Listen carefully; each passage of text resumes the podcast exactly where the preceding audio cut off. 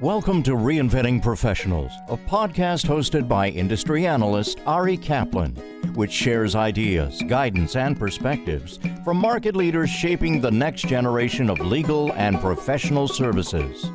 This is Ari Kaplan, and I'm speaking today with Chantelle Jalland, a London based managing director for digital investigations and discovery with JS Held, a global consulting firm. Hi, Chantelle. How are you?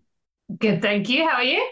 I'm very well. I'm, I'm honored to be speaking with you today. So tell us about your background and your role at JS Held. Okay, so I'll try to do the abridged version. So I I don't know if you can tell from the accent, but I'm originally from Australia. So I qualified as a solicitor in Australia and then I moved over to the UK about 15 years ago. I did a number of contract roles in law firms and I got familiar with some document review platforms. I don't know if you remember back in the day, there was a tool called Introspect. There was another tool called Clearwell, names that aren't household anymore, but that's where I got my introduction to the world of e discovery. So for the last 11 and a half years, I've been working at Herbert Smith Freehills in the e-discovery department and I have worked so I worked also in the New York office and the Australian office so a big part of my remit there was global working, follow the sun, just trying to get people talking and working more efficiently, really. So I then moved over to JS Held two months ago. So I still feel like a newbie, but a big part of my role is to grow the digital investigations and discovery practice in EMEA. So we have, I'm working very closely with my US colleagues. So that's why I'm looking forward to meeting them in person next week at Legal Week. And really just hopefully building on my e-discovery experience and really going out to work on a wider range of matters. So not necessarily only working with law firms, but also working with corporates and also working with digital forensics, of course.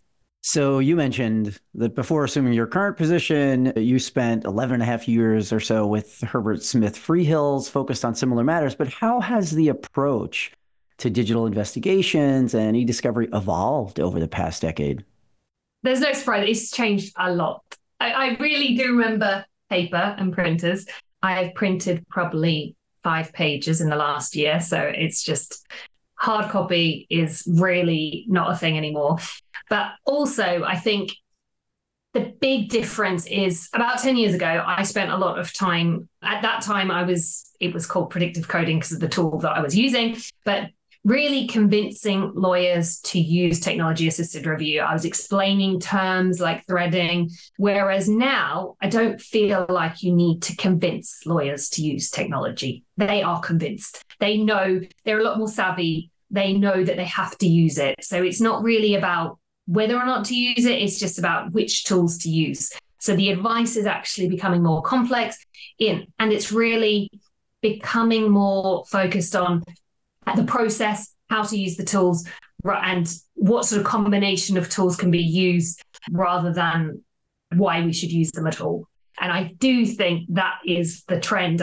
And it's not even just with younger lawyers as well. It's like lawyers across the grades. But yeah it's just about education really and making sure everyone's aware of what's available.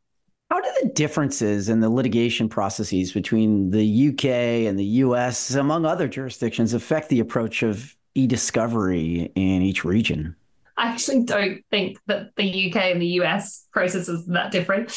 So I worked really closely with my New York colleagues on matters. And yes, of course, there are, anyone can tell you there are different rules. The federal rules of the civil procedure in the US compared to the civil procedure rules in the UK, there are differences, but fundamentally, really people want to cooperate. I would say that 10 years ago, there were a lot more tactics in the UK around disclosure and am I doing the right thing, trying to pick holes in the other side's disclosure. Whereas now there's a lot more focus on collaboration and cooperation with the other side. And also, just when it comes to productions, it's all about risk and trying to reduce the risk of mistakes. And that's the same in the US and the UK. I have actually seen a bigger difference with Australia. So in Australia, they have quite bizarre methods, which is to PDF everything up front and actually use the same number that throughout the life cycle of the matter. So, and a unique identifier gets assigned at the start of the matter for that document, and then it's used. So, whereas in the UK, you use you assign a disclosure number at the time of disclosure. So, what this actually means is that at the time of productions, it's a lot quicker because you don't have to assign a number that's sequential. You don't have to then PDF it if it is in fact going in a PDF. But what it does do is it's actually storing a lot of extra data. So you're like potentially thousands of documents that are PDFs are sitting there and you don't then it might not even be relevant. So it's actually just a waste of space. So I think that leads on to I have a big focus and passion for sustainability. And I don't think data and storage cost money. And I don't think that you should be storing additional versions or copies of data that you don't need. So I think that there will actually be a shift in Australia, and I have seen it already with some different protocols coming out. And there's a lot of commentary, and the government has asked for changes. So I do think there will be a change over the next five years to be more consistent with sort of UK and US processes and disclosure protocols. Given your law firm experience, in what types of litigation matters are alternative legal services the appropriate solution? So I actually can't think of any matter where you shouldn't consider it, to be honest. I remember having a conversation with a partner about five years ago where he said, Oh, no, this is a strategic advice matter. C suite um, employees at the company. It's really not something that you can help with. And really, I would beg to differ and disagree with that. And I would argue that even if there's one document, we can still help. So I had a matter where it was one contract and it was, yeah, a 300 page contract. And there were, there was a need to um, replace some of the names with pseudonyms to make them anonymous, but also to differentiate, making sure those names are still recognized when there's like person A, person B.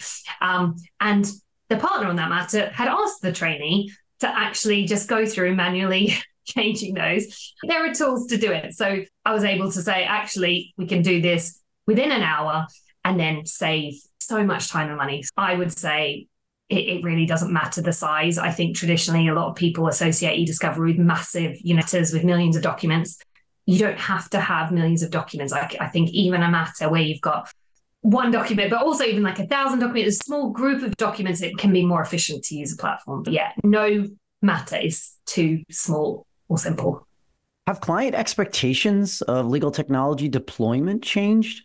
Yeah, I personally think that clients are savvy. They know what technology is out there. They are also demanding more for their money. And also, I really, another controversial statement. I don't think we have time to go into the debate around billable hours and whether or not there's they're going to exist in the future. But I would say that we need to do things more efficiently.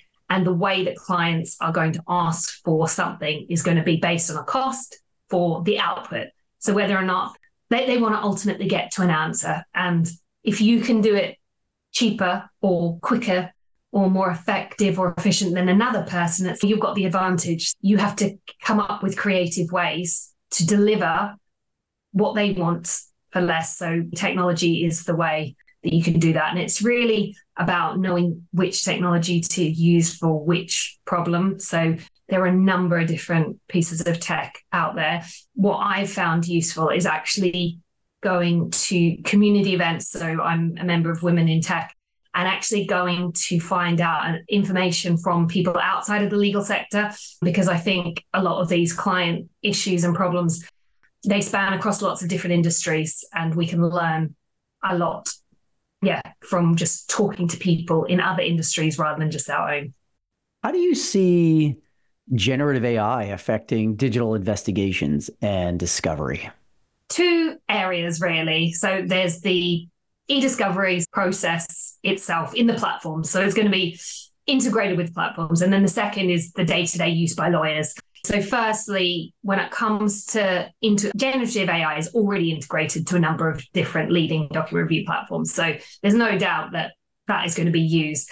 I think the main thing over the next year that I see is just more experimenting. I don't think we're going to get the pushback that we did with technology assisted review and trying to convince lawyers to use it because it's so mainstream and everyone knows about it. The convincing part has been done for us because everyone's using it and everyone knows the limitations. It's yeah, public that we don't need to do that amount of work. So I think there's going to be a lot of experimenting, but I don't think over the next year it's going to be replacing the likes of continuous active learning. It's going to be just another tool to use in the toolkit. And then, secondly, on the sort of day to day lawyer side, I think that there are going to be a number. So, I've already seen a number of tools that have come out for summarizing case judgments, for example. So, I certainly don't think lawyers are going to be out of a job. That's sort of young lawyers are getting a bit worried and they're like, oh no, I'm not going to have a job.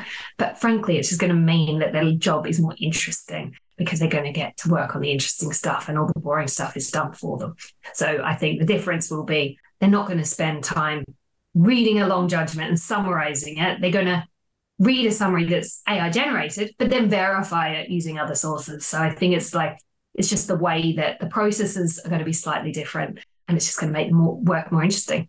This is Ari Kaplan speaking with Chantelle Jalland, a London based managing director for digital investigations and discovery with JS Held, a global consulting firm. Chantelle, thank you so very much and best of luck in your new role. Thank you very much. Thank you for listening to the Reinventing Professionals podcast.